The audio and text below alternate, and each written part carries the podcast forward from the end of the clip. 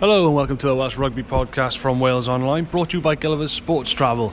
My name's Matt Southcombe and I'm joined by Rob Lloyd uh, this morning, coming to you live from Dublin Airport, uh, the day after Wales were defeated 37-27 as the announcements go off. Just shows that we are live and totally unscripted and there's every chance we're going to miss our flight if this drags on. So we better crack on with it, Rob. Um, overall impressions of the game yesterday? Yeah, it's just just very, very strange game. It's a strange experience watching that game, to be honest, because you felt like we were watching Wales take a bit of a hammering, and yet you looked up at the scoreboard, and well, two minutes before half time, Wales were leading, and uh, they they just been on the rack for so long, and yeah, obviously it, it, took its toll in the second period. Ireland were excellent. They were direct, they were strong, they were muscular, and uh, they got over the gain line and they exposed some Welsh uh, frailties, and of course discipline cost Wales dear. A couple of contentious penalties in the first half, I felt, but Warren Gatland said after the game, he said, you know, we only had ourselves to blame with a couple of those penalties. They, they'd spoken all week about not giving away silly penalties, not allowing Ireland to get a foothold in their territory, and it, it just, it, you know, that's what happened. You know, Ireland set up camp basically in the Welsh half that, uh, you know, in that first period, and. Uh, you know, points came in the end. It's a difficult one, as you say, to, to talk about and write about because uh, you look up and Ireland are constantly with the ball, they're constantly in Wales's half. You're thinking Wales are on the on the wrong end of a hammer in here, and, and it came down to it. And with with in the last play of the game, Wales were like they were at Twickenham looking for a try that would have won them the game, and that would have been almost a crime against the sport given the, the dominance that Ireland had throughout. Yeah, what's his Stats, stats, damn lies, whatever that what they say. Yeah, I mean it's um, it's frustrating because when Wales actually did manage to keep some ball and when they did manage to go through a few phases, they looked like they could, you know, they could open up Ireland any time. They scored three great tries. Particularly, you know, that Steff Evans went from that offload from Scott Williams. You know, they freed Navidi uh, to put Shingler away for that try. So when Wales actually did manage to get some ball and keep it, then you felt they were going to score a try. But yeah, it was just so few and far between. They just couldn't get hold of that ball there one of the most unusual things about the performance was that the dominance that Ireland seemed to enjoy in the tight. Um, there's always going to be that style of play from them, and they didn't do anything that caught Wales off guard, as Warren Gatland said after the match. I think we all saw it coming all week. It was going to be a case of Sexton putting them in the right positions, and, and then the forwards looking to get on top. But Wales's Wales's front five up until now in the championship has been one of the best front fives in that championship. Um, but they just seem to get a lot of joy around the fringes um, and we were looking at the, the highlights on the way over to the airport, and, and we noticed all their tries are from close range, apart from the intercept, which is a bit of a freak. Um, and it just shows that they, they were able to build that pressure in the 22, and, and unlike in years gone by, Wales weren't able to hold them out.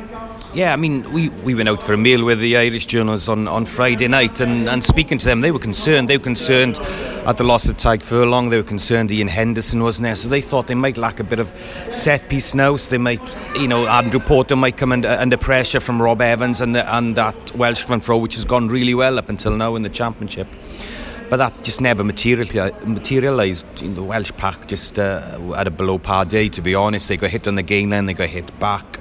They struggled to generate any sort of quick ball for Gareth Davies. Uh, and that rumbling maul of that line out of the Irish, uh, you know, was a great weapon for them, and Wales struggled to stop it. And when they did manage to stop it, they couldn't then halt. As you said, those direct runners come in over the gain line, and uh, yeah, they, it was nothing subtle about what Irish Ireland were doing, but it was pretty effective.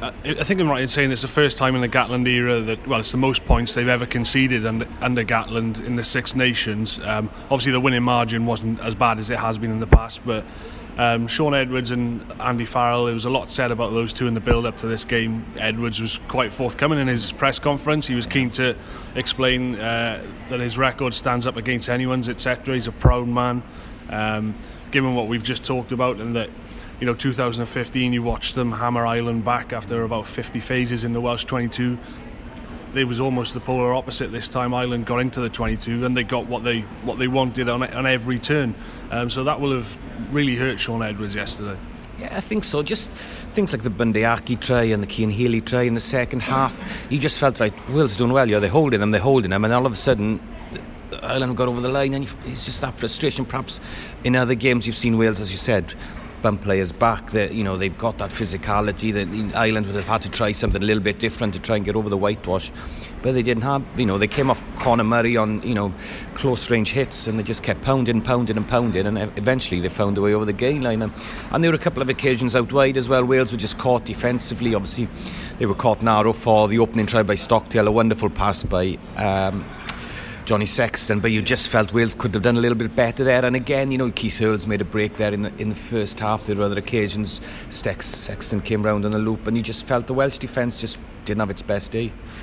From an, an attacking standpoint, then, I was in discussions with our colleague Mick Scully from the Irish Mirror throughout the game, and we were talking about ratings and things like that. And um, it was a difficult one because in, in the first half, nobody they didn't really have the ball, and to um, to try and analyse a team that hasn't had the ball is quite tricky because we were looking at players that were standing out, players that weren't having their best game, and it's difficult to be critical of of a backline that just was totally starved of possession. Yeah, that's right. And when, and when Wales did have the ball, they did open up Ireland. They, they created opportunities. Um, it's difficult, isn't it? When you haven't got the ball, it's difficult to create anything. Um, and it's difficult talking, you know, because after some of the Welsh squad are just walking past. So I'm, I'm speaking in lower tones, but uh, yeah, um, yeah, just Tipuric and Bradley Davies have just walked past smiling. So um, yeah, I mean that that Welsh back division when they do create, they do they do look dangerous, and they have done all championship. It's just uh, they just stabbed the possession on, on Saturday. Just, just didn't get the ball at all, and uh, you know Gareth Davies, you know, he's, he's got such a threat, but stabbed the possession, then then Wales really can't offer anything. And as you said, it's difficult to mark those players. I mean. Liam Williams is a great attacking runner, but we, we didn't see him until what early in the second half. Yeah. Didn't get his hands on the ball. Um, you know, George North, I thought when he came on looked a real threat, and yeah. I think we'll see a bit of George now for the for the Italy game. He looked back to the George North of old when we've seen on. on uh, that Lions tour of Australia, he looked strong, he looked powerful, and uh, yeah, well, that was that was probably one of the few positives in attack for Wales. Yeah, yeah. Dan Biggar, rightly or wrongly, is similar to Rhys Patchell against England. Actually, as being uh, fingered by some as as almost a scapegoat for this performance. I think it's fair to say a lot of people being critical of him not just the way he played, but his mannerisms on the field. It's well documented. We've all talked about it in the past that he, he gets a bit animated at times. Um, but he's rightly or wrongly now being seen as the person who held Wales back to a certain degree yesterday, given the way that they managed to play against Scotland, mm. how they looked promising in the final quarter against England. And for the first, well, up until Anscombe came on, there wasn't a lot offered by Wales. But as we just discussed, it's maybe a bit harsh to do that just purely because they couldn't get a foothold in the game. Yeah, I think it's harsh. I think it is harsh to single out Biggar. I'm a fan of Biggar. Uh, he's not. He's a different player to Rhys Patchell, and I think, but he's capable of playing that type of game that Wales played against Scotland. I mean, the difference in Scotland, the Scotland game they just allowed Wales to come at them. You know, the Irish defence yesterday was just in the Welsh faces all game. You know, they had no time whatsoever. The ball was being fumbled. You know, they were double tackling Welsh players and the ball was being spilled. Um, but yeah, I mean, remember Dan Biggar has been out since what early, January with a shoulder injury. His first game back, and you know he, he caught two magnificent high balls yesterday. Uh, and, and, and, that's a huge strength of him. I think Wales can play with Dan Biggar at a 10. I think he's got that passing game. He might not be the, uh, as dangerous a runner as a Patchell or an Anscombe, but I think he can dictate. And I'd have liked to see how Johnny Sexton would have fared with a little ball uh, Wales had if he'd have been in the number 10 jersey. So, yeah, I think. Um, those were, I mean, it's, it's, typical Welsh rugby, isn't it? We have a defeat and we look at someone to blame. Um, I'm sure there'll be people on social media giving Dan Biggar a hard time this week, but uh, you know I think I think he's a he's a quality player. He's world class in my eyes, and uh, yeah, I mean, it's it's I think Wales' game plan with Biggar there will work. Similar, similar to the general consensus with Patchell. Then is it is it pretty unfair then to be singling individuals out in a performance where so many were were below what they'd expect to be at? Yeah, I mean, it, it, it it's sort of the theme of the day. You started early penalty against Wales, Ireland, possession. Keep keep the ball, keep the ball. Another penalty against Wales, and you just felt, God, this is just never ending. You know, there's just this relentless Irish pressure, and yeah, I mean, Wales's defence perhaps wasn't up to similar standards it had been a few years ago in Cardiff, that memorable occasion when they, when they you know stopped Ireland for all those phases, but what happened? The Welsh pack just weren't strong enough on the day in terms of their performance. They'll be disappointed with uh, how easily Ireland sort of got over the gain line, how easily Ireland disrupted their own ball.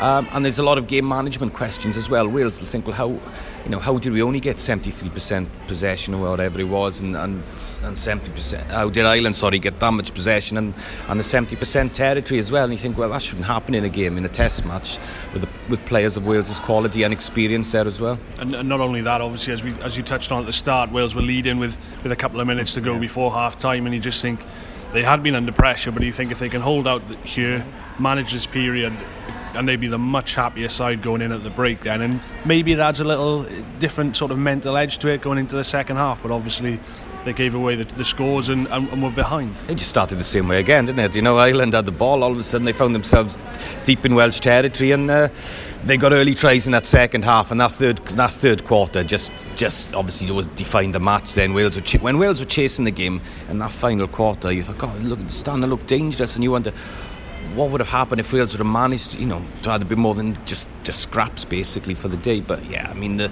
I don't think there's any arguments about, uh, you know, I think the ma- final margin of uh, defeat flattered Wales a little bit. Um, Gatland feel, yeah, Gatland spoke after the game. He said, you know, we, we could have won that. You know, if, if that pass hadn't been picked off by Stockdale, it was it was an ambitious pass. You have to say, by Anscombe, you know, it was, uh, you know, all or nothing really. But uh, yeah, I mean, if who knows? But I do feel Wales just just didn't have the same intensity as Ireland on the day, and I think Ireland were just all, that bit hungry, and it told all across the park. Uh, at the start of the match, Sexton uh, missed a few kicks at goal. Um, Halfpenny steps up and bangs bangs one over from absolutely the other end of Dublin, and you're thinking, okay, maybe Sexton's not on his game today. Halfpenny, you know, showed what Wales missed at Twickenham in terms of that dead. Yeah. You know that. In, you know, such a a brilliant goal kicker. Um, you've got no doubts about it every time he steps up these days. And even showed late on when the pressure was coming on and Wales were coming back into the game. He kicked two touchline conversions. Fantastic conversions. And yeah. but then so we, there was an element at the start of the game where you're thinking, okay, this could be Wales's day. But then out of nowhere, then I think the penalty count felt a lot worse than it looks on paper. Mm in the first half, it felt like Wales were pinged off the park, and I think that's going to disappoint Warren Gatland, especially after being so squeaky clean at, at uh, Twickenham. Definitely, I know. I you know it's it's going to be interesting moving forward now. Not just these next two matches of the championship, but uh, obviously the summer tour and what comes next, heading to the World Cup.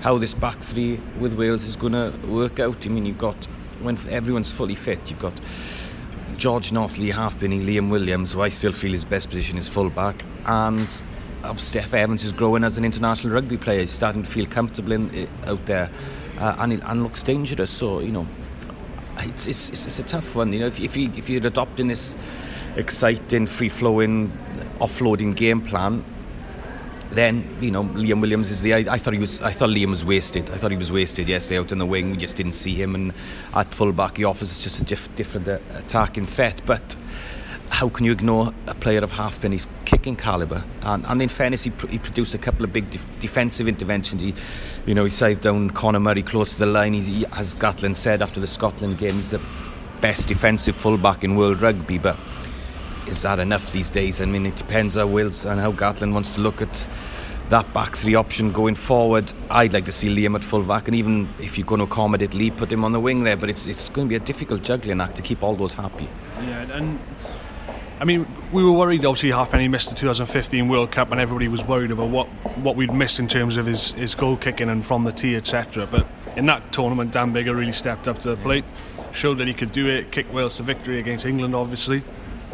Um, but you don't, you just don't want to be in that situation in the first group game where Wales lose by two points because they've missed a penalty, and, and and that's the that's the dilemma Gatland faces. And it's not just the players you've mentioned there as well. Hallam Amos has been in brilliant, course, yeah. brilliant form for the Dragons. Um, last time I watched him against uh, Glasgow, he was anyway. Um, and you've obviously got the likes of Josh Adams trying to come through as well, where you know obviously a totally unknown quantity on the international stage, but could in, in the in the time between now and next summer prove to be um, prove to be the real deal. So it's a but it's a good position to be in as well. I think this championship is, I know obviously Wales have lost the last two games, but it's going to be a real positive in terms of the World Cup. I think the depth is there now. I think you look at obviously you've got the likes of Fowler who come back. Sam Warburton, after all his injury worries, to come back in the mix. Obviously, Justin Pickering's the Tipuricks had a, a, limited opportunity during this championship. So yeah, and you've got players of the calibre of Ellis Jenkins and James Davies waiting for their opportunity. So uh, I think the strength is there. Second rows, I think Cory Hill he, did, he didn't reach the standards he had done in the previous two matches, but you know he he's at a positive championship as well, and. Um, yeah, I think in, in the majority of positions in that Welsh team, perhaps we're a little bit shy in midfield. Uh, the depth is there. It's interesting after the game to hear um, Warren Gatland talk about the fitness of his scrum halves. Um, we've been having to think about this pretty much yeah. all last night and this morning, trying to figure out what he was what he was getting at. Um, Gareth Davies, he was he was asked a question which was pretty much an open goal for any head coach, given that Gareth Davies has scored two tries in three games. Wales haven't really missed Rhys Webb that much. He was asked uh, just for a comment on Gareth Davies's form so far, and, and though he, he did praise him for being a, a lethal attacker when he's close to the line, uh, he wanted to point out that his scrum halves are not fit enough for the style of game they want to play. Now, Gareth Davies strikes me as one of the fittest blokes um, around. Seen pictures of him on his Instagram top on, on his Instagram uh, when he's on holidays with his top off, and he's in pretty good nick to be fair. So it's a bit of a strange one, wasn't it? Yeah, I didn't get that one to be honest. And I, you know, I, I covered a lot, a lot of Scarlet games, and you know, both Aled Davies and Gareth Davies, it's never been an accusation pointed at them. They're lacking fitness, or they're carrying a bit uh, of extra weight. If that was what Gatland was alluding to, I don't know. I, I, I, suppose you'd have to look at the game a little bit closer to see if he was a little bit slow to certain breakdowns, but nothing actually stands out for me to think, oh, where's the scrum half here? Yeah. Um, it's a strange one, as and as we said, in terms of what he offers, his pace, his, his, his, his speed off the mark, just everything about him as a as a dynamic, athletic force doesn't suggest to me he's uh, he's a little bit unfit it's always interesting when you see coaches using the media like that to try and send a message to their players. Is it a bit of a risky tactic sometimes, uh, especially when you've got a player there who's, as we've said, he's probably been one of Wales's better performers in this championship so far. Came in under a lot of pressure to fill the shoes of Rhys Webb. We all know what that situation is, and there's a lot of emotion attached to that. Um, but he's just knuckled down, and he's he's actually done pretty well, I think. Yeah, I mean, if you were picking a a team of the championship at the moment in terms of you picking your scrum half. You probably have Conor Murray as as your as your top choice, and Gareth would be pretty close to him. Um, yeah, uh, Wales haven't missed Webb. I don't think. I think. I think. Yeah, just talking to say a few of the Irish journalists in the press room yesterday, and they were really impressed by what Gareth Davies offered, by his threat, you know, with limited possession as well. And I think what he's proven with the Scarlets, that ability just to score from anywhere, perhaps in the past he hasn't taken that onto the international stage and he's been accused of perhaps not having the same game management as what Webb has. But I think in the in the opening three matches he's shown that he's a real real danger and a real potent scoring uh, weapon for Wales. Just to throw it ahead, then um, Warren Gatland has admitted in, in the press conference that the championships beyond Wales now, probably not mathematically, but in, in the realms of possibility, um, the, the tournament's over. Um, looking ahead to Italy, then, what what sort of changes are we looking at? We touched on George North earlier, who, in, in what we've seen of him in the last few weeks, I think is showing signs that he is on the verge of getting back to his best form. He's just got that. He seems to have that aura back where he's difficult to stop. He looks sharp. Um, defenders are falling off him again. Um, and he looks like he's got a bit of confidence. So we're expecting him to come back in. And, and what else do, do you think we might see? Yeah, I mean, it's difficult. I mean, uh, historically, Warren doesn't make a huge amount of changes during the Six Nations. He's always seen the autumn as that opportunity. To, and, and, I suppose in the autumn, what tends to happen, you have your full strength Welsh team, and then that third match during the autumn, everyone's almost changed on block. And what you tend to get is a lot of inexperienced players all thrown in together in the same team. Obviously, I don't think that'll happen against Italy. I think he'll make a few changes. I think if he wants to find out who, if Dan Bigg is going to be his first choice fly half for the World Cup, then he needs to really be certain who's going to be his deputy. We've seen Rhys Patchell in the opening couple of games. See, Dan came back last week. I think Gareth Anscombe started just once at fly half in his short test career with Wales. So it's an ideal opportunity to give Anscombe a chance at 10. Uh, and not in an experienced backline, in an ex- in a, in a backline that that have been playing together and training together, just to see what he can do if he can pull the strings. Elsewhere, I think you know, it's no reflection of performances so far, but it'd be nice to see Elliot Dee from the start, possibly. Yeah. I mean, Ken Owens is Wales' first choice hooker, there's no doubt about that, but it'll just be nice to see a, perhaps Dee, an enthusiastic Dee, bring a bit of energy.